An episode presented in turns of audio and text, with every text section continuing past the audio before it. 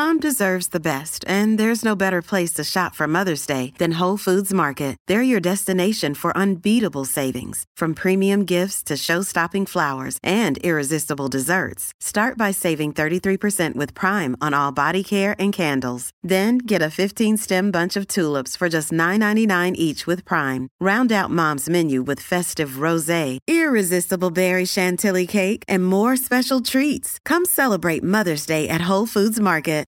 In the beginning, everything was perfect. Human beings lived in paradise in peaceful harmony with nature, each other, and themselves. They had no obligations, no arguments, no worries, and no suffering. But then, one day, everything went wrong. The humans were cast out of paradise and entered a world rife with conflict, sickness, and death. The reason? They ate the wrong thing.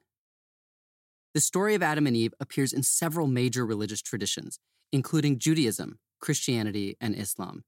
It begins with God placing Adam and Eve in the Garden of Eden with everything they could desire and only a single prohibition do not eat the fruit from the tree of the knowledge of good and evil. Of course, they do. Eve is tempted by a serpent to eat the fruit, and then she gives it to Adam, and so God expels them from the garden. This 2,000 year old religious text has echoes in a surprising place contemporary American diet culture. Are we also afraid we'll lose paradise if we eat the wrong thing? I'm Zachary Davis, and welcome to Season 2 of Ministry of Ideas a podcast about the ideas that shape our world. Today, we're examining the religious role that food plays in many people's lives and how this affects our bodies and our minds. Food has always played an important role in religion. In Hindu cosmologies, Brahman cooked the world into existence, and no Hindu religious function is considered complete without the distribution of food. In traditional Chinese folk religion, ritual offerings of fruit and rice are made to gods and ancestors. Catholic Mass is centered on the Eucharist, bread and wine believed to be transubstantiated into the body and blood of Christ. Some Muslims consume only food and drink that are halal, or permitted by Islamic law, while some members of the Jewish faith keep kosher. These dietary restrictions are not merely divine diktats, they serve broader purposes. For one, they help define the religious community. Many scholars argue that the dietary laws in the Torah are not primarily concerned with health or nutrition, but instead distinguish the Israelites as a people. In Leviticus, God declares, I have made a clear separation between you and the nations, and you are to make a clear separation between clean beasts and unclean beasts, and between unclean and clean birds. Alan Levinovitz, assistant professor of religious studies at James Madison University, explains the role diets serve in religious traditions.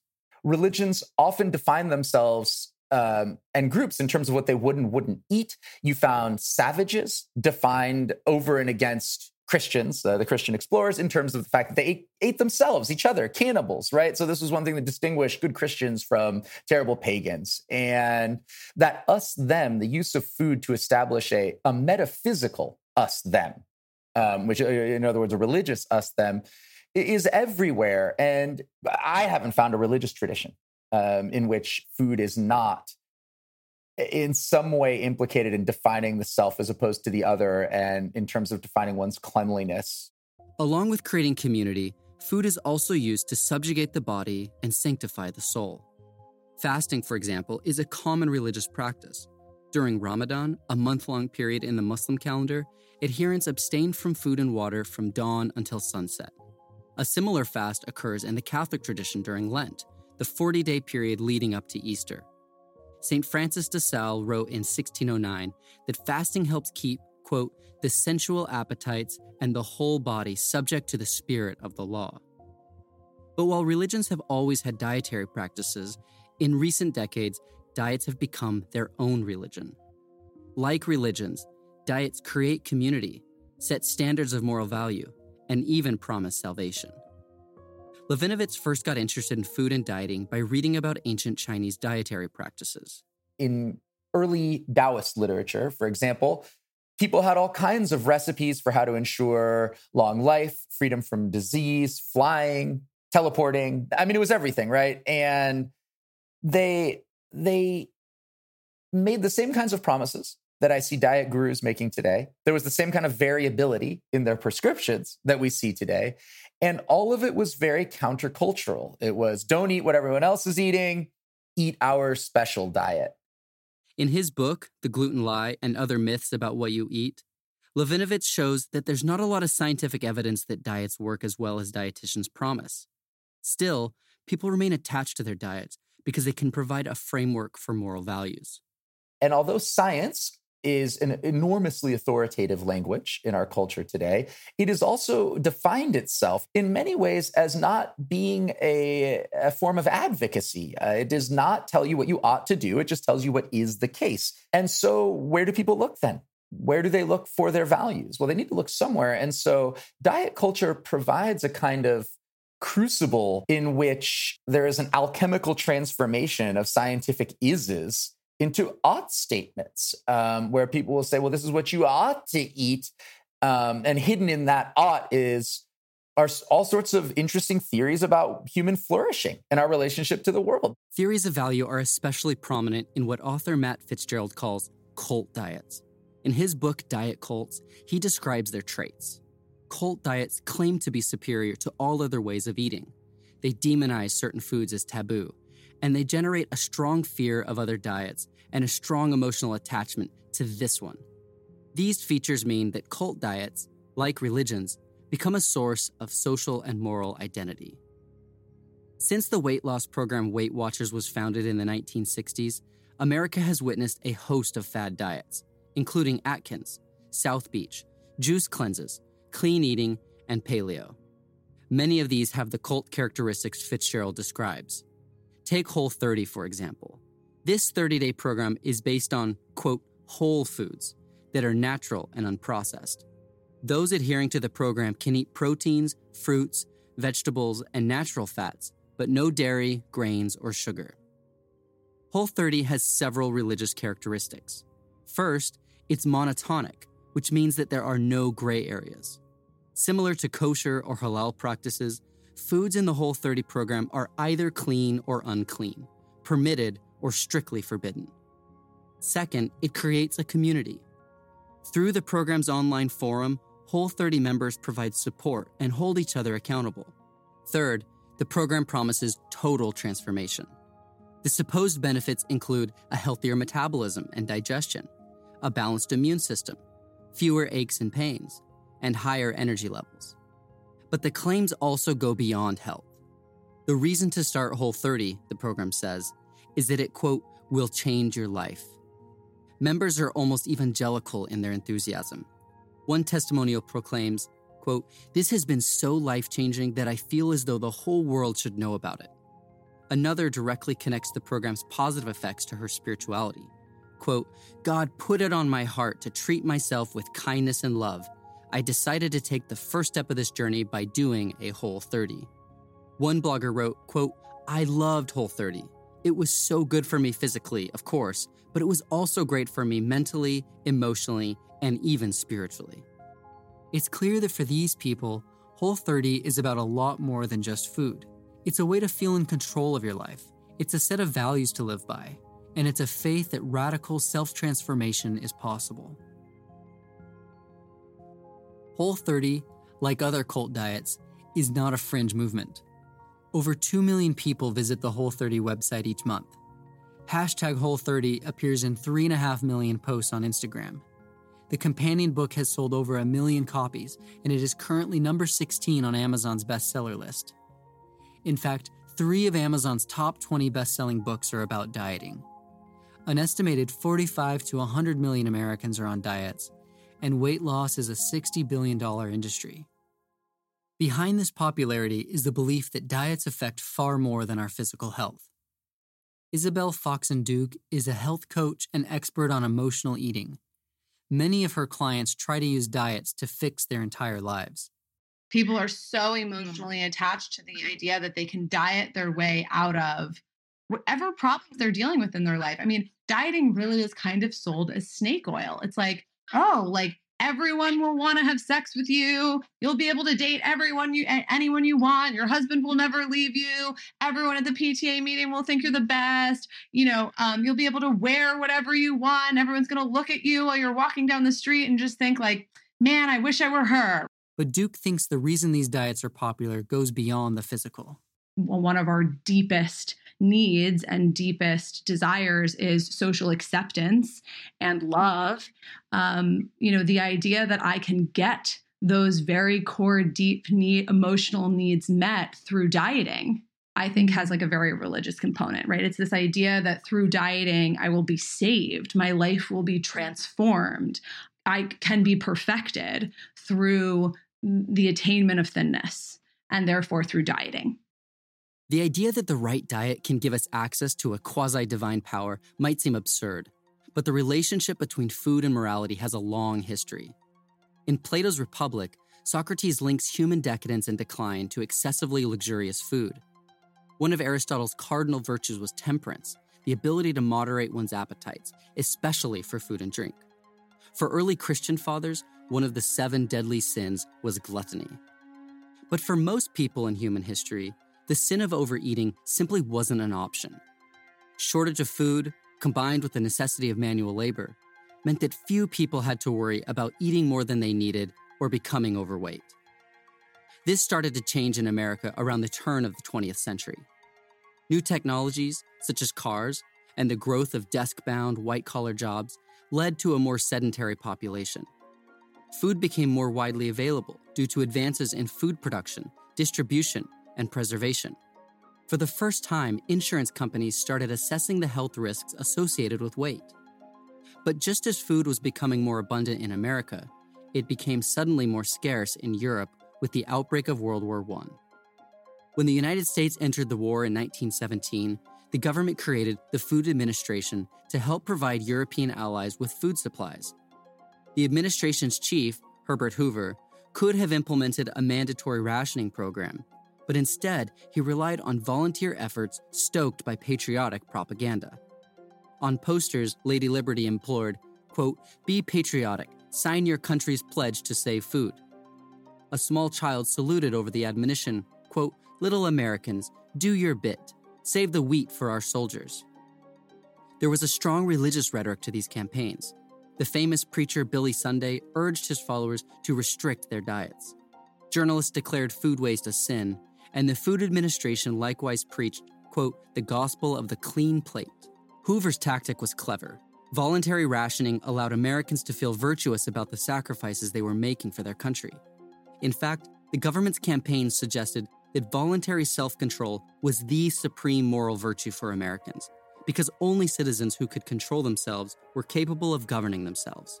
Restricting your diet demonstrated your ability to forego pleasure, discipline yourself, and responsibly wield power in a democratic political system. Not surprisingly, this new moral outlook accompanied a new outlook on beauty. Thinness became the standard for attractiveness, in part because thin bodies were considered virtuous bodies. When troops need food, one journalist declared, you, quote, cannot be fat and patriotic. Another urged, quote, lay your double chin on the altar of liberty. Fat was a sign of weakness and greed. Thin people, by contrast, had strength and self control. The association of dieting, willpower, and patriotic responsibility didn't end with World War I. The rise of fad diets in the decades following the Second World War coincided with what some call a quote, obesity epidemic. Everything from cheap, plentiful food to sedentary suburban lifestyles to television and computer games has been identified as a contributing factor. The National Institutes of Health reported that the percentage of American adults who are obese went from 13.4% in 1962 to 35.1% in 2006, with a sharp rise in the 1990s. Today, reports find that 69% of American adults are overweight or obese. These numbers have been made a moral and political issue, and officials have taken steps to fight back against the threat. Three months after the September 11, 2001 terrorist attacks, U.S. Secretary of Health and Human Services Tommy G. Thompson suggested that all Americans should lose 10 pounds, quote, as a patriotic gesture. Former President George W. Bush took up a national health campaign, urging all Americans to exercise and practice good dieting, with rhetoric that aligned health choices with moral values. We need to, quote, encourage a culture of personal responsibility, the president said. In 2006, then Surgeon General Richard Carmona claimed that our country's most pressing issue wasn't terror, it was weight.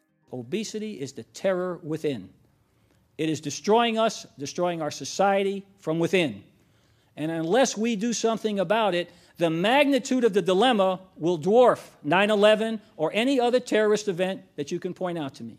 So this is a terror from within. It's destroying us. Former First Lady Michelle Obama made weight and health similarly high stake issues with her Let's Move initiative to combat childhood obesity. By her reckoning, quote, the physical and emotional health of an entire generation and the economic health and security of our nation is at stake. In views like these, Eric Oliver, author of Fat Politics, finds some of the core tenets of American political culture, writing, quote, that all people are fundamentally responsible for their own welfare, that self control and restraint are the hallmarks of virtue, and that all Americans are obliged to work at improving themselves. But there's a problem with claiming that we're fundamentally responsible for our own weight. It isn't entirely true. Researchers have found that obesity is caused primarily by genetics and the environment. Here's Isabel Duke again people believe falsely that their weight is in their exclusive control, right? And that they just sort of muscle their way and willpower their way enough. If they work hard enough, they can achieve this dream of permanent thinness. And the reality of the situation is that for a variety of reasons physiological, biological, economic for a variety of reasons, that's just not sim- that's simply not the case. 95% of people are unsuccessful at dieting right? Because dieting is simply not biologically sustainable for most people. And that's not a willpower issue. That's not just like a lifestyle issue. It's literally physiological and biological. The link between obesity and willpower is tenuous at best, but American culture continues to draw from religious concepts like sin and temptation to moralize about food and weight. In an interview with the Everybody podcast, Michelle Lelwica, the chair of the religion department at Concordia College, describes how America's religion of thinness appropriates religious language, rituals, and myths. Traditional religions have communities and rituals. They have symbols and images. They have beliefs and moral codes. They have a salvation myth. So these are all elements of our culture's manic devotion to thinness, right? There's images that we become devoted to, some moral codes, foods you should eat, foods you shouldn't eat. There's even a sense of um, atonement that you need to do. You need to burn off those calories if you ate too much. One reason we want to, quote, atone for our calories is that we are still struggling with the story of Eve. We still see bodily appetites as threatening to our spiritual values and see women as especially susceptible to those appetites. In the story, the downfall of humanity, you know, impurity enters the world, sin enters the world, shame enters the world when what happens? When the woman eats. Despite the fact that the authors of that creation myth we're not you know trying to send women a message that you need to be thin. There's definitely an association here going on a symbolic association which has lasted throughout the centuries that somehow women's appetites are dangerous somehow they're shameful a woman eating is somehow needs an apology or something. When she interviewed women for her book starving for salvation Lelwica found they harbored this sense of shame about their appetites. Here's a few representative quotes from her clients. One said, feelings of purity were much better than any fattening food. Another stated that good means to not have too many calories. A third confessed, I can't help feeling it is immoral to be fat. Many people take up cult diets because they are seeking to counter the quote, immorality of weight, to find purity and salvation through food. But this goal often leads to the opposite result a culture where food is a source of unhappiness, Isabel Duke explains. Now it's become sort of a negative part of culture where it actually brings stress and anxiety um, because people feel so much pressure to, you know, try and force their bodies to look a certain way. This creates just an enormous amount of anxiety and, and kind of neurotic behavior around food that we haven't always seen. There are academics like Paul Campos, for instance, he would make an argument that we now live in a disordered eating culture. The culture that we live in normalizes and encourages dieting, normalizes and encourages, you know, restricting food intake for the purpose of trying to make yourself look a certain way. The idea that it's normal to diet and restrict is especially encouraged by advertising, which sells consumers a solution by exploiting a perceived problem sales psychology basically starts with identifying the problems that people think that they have and really hammering them home and really like kind of leaning into um, describing people's greatest concerns and fears and you know problems that they're dealing with. One such fear taps into the religious notion of purity. A good clean salad is so much more than green. Panera food as it should be. The popular new trend of, quote, clean eating defines what is good by what is pure. Taken to an extreme, this can become orthorexia, a disordered form of eating that appears to be on the rise. It involves obsessive refusal to eat anything except foods considered to be, quote, clean. The word orthorexia was derived from the word ortho, meaning straight or correct, the same root word as orthodoxy. Other advertisements tap into another quasi religious concern the soul's competition with the body. In the Bible, Jesus tells his disciples that they must deny themselves in order to live. Pastor Steve Reynolds has made this concept the foundation of his Christian weight loss programs, Bod for God and Losing to Live. Advertising reinforces the idea that you can achieve great spiritual values if you just shrink down your body. Pride Posibilidades. Self-esteem. Confidenza. Not a number, but the way we want to feel. Beautiful. Tell us, what will you gain when you lose? Perhaps the most common fear ads play on is the idea that virtue is measured in calories. Pepperidge Farm advertises cookie temptations. Breyers sells gelato indulgences. Trader Joe's labels low fat products reduced guilt. All of these food ads associate eating less with being good and eating more with being bad. We're only human, but we try to be perfect. Oh, cheesecake. Okay, what if I just had a small slice? I was good today. I deserve it. There are lots of things to feel guilty about. Think thin isn't one of them. Commercials like these effectively tap into widespread cultural anxieties about food and weight. An estimated 30 million Americans will be diagnosed with an eating disorder at some point in their lives. One 2008 study found that 75% of American women struggle with some form of disordered eating obsessive eating behaviors, a sense of self worth based highly on their bodies, and anxiety around diet and weight that interferes with their happiness. Another survey found that as many as 97% of women think negative thoughts about their body each day. And one university study found that girls worry about being fat as early as three years old. Isabel Duke hears firsthand from her clients about the effects of this culture. There's, there's this feeling of shame coupled with fear. They create boundaries for themselves, then they end up rebelling against those boundaries or breaking those boundaries and feeling shame, guilt, awful. What are we feeling guilty about when we break our diets? If we're sinning, what are we sinning against? Corrie Norman, a scholar of food and religion at the University of Wisconsin, suggests one possibility.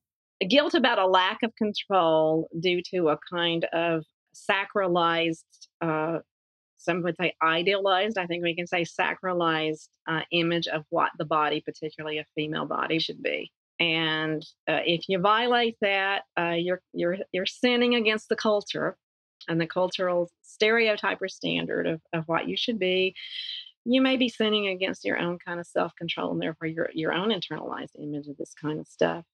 That stereotype of the ideal body is constantly reinforced by cultural messages. Early 20th century diet gurus told readers there is, quote, no room for the fat woman in this age, or fat women can't be happy, they might as well be dead. Today, posts on Pinterest read, losing weight is hard, being fat is hard, pick your hard, or 10 Reasons for Weight Loss to Love Myself Again. These messages have real effects on the way people live their lives. I was so frustrated because I was always so obsessed about eating the right things um, about not eating the unhealthy food and, you know, really being very angry with myself if I did. I really wanted as well for my body to not be a problem for me, to not feel ashamed of my my body and you know always wanting to cover up. I just wanted to not care. It was it was really difficult. It's it had been difficult all my life. It seemed like my whole life's purpose was to just finally get to a so-called goal weight and then my life could start. These testimonials come from women who decided to seek help. They wanted freedom from diet culture. They were tired of feeling like food, or the lack thereof, had become the dominant source of value in their lives.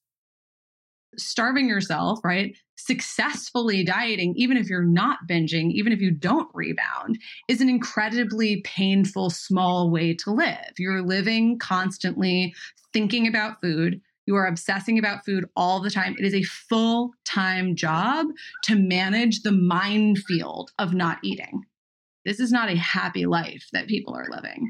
They typically have very little going on in their lives outside of managing their food.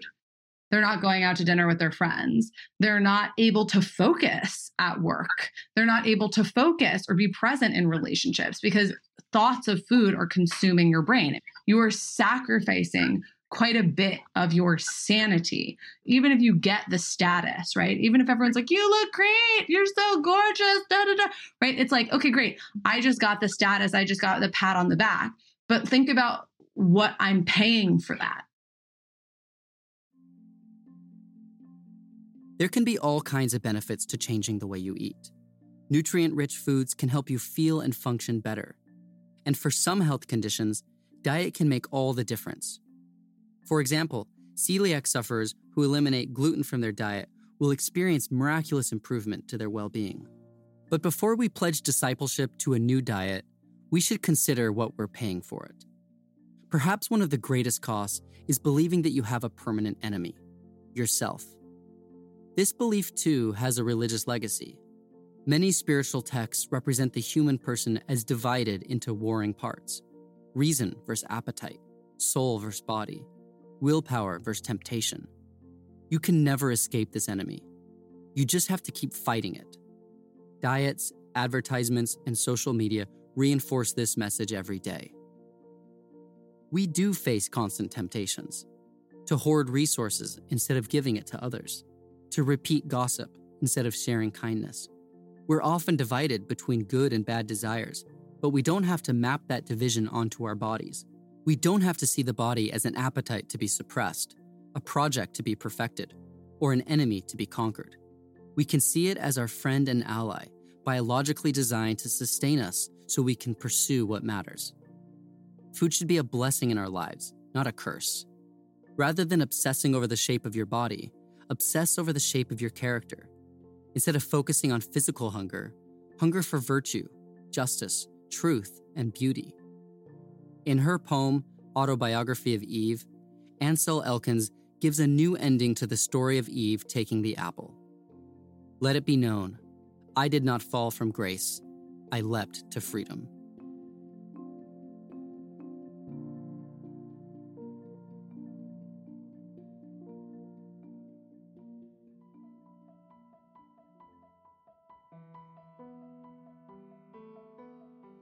This episode was produced by Maria Devlin McNair. Ministry of Ideas is an initiative of the Religious Literacy Project at Harvard Divinity School. It is produced by Nick Anderson, Galen Beebe, Zachary Davis, and Pallavi Kathamasu. Sound design and music is by Steve LaRosa. Special thanks to Alex Kingsbury and Dante Ramos from the Boston Globe Ideas section for their ongoing support. If you enjoy this podcast, you can support us by sharing the show with your friends, reviewing us on iTunes, or becoming a patron on Patreon. For more information, visit our website at ministryofideas.org. You can connect with us on Twitter, Facebook, and Instagram. Ministry of Ideas is a proud member of Hub and Spoke, a Boston centric collective of smart, idea driven podcasts. You can check out all of our shows at hubspokeaudio.org. I want to tell you about an episode of the Hub and Spoke podcast, Hi Phi Nation, from Vassar College professor Barry Lam. The episode, The Self and Survival, tells the remarkable story of reincarnation, the mind body question, and the self. If it sounds heady, it is, and it's definitely worth a listen. Check it out at hiphination.org. That's H I P H I nation.org, or anywhere podcasts are available.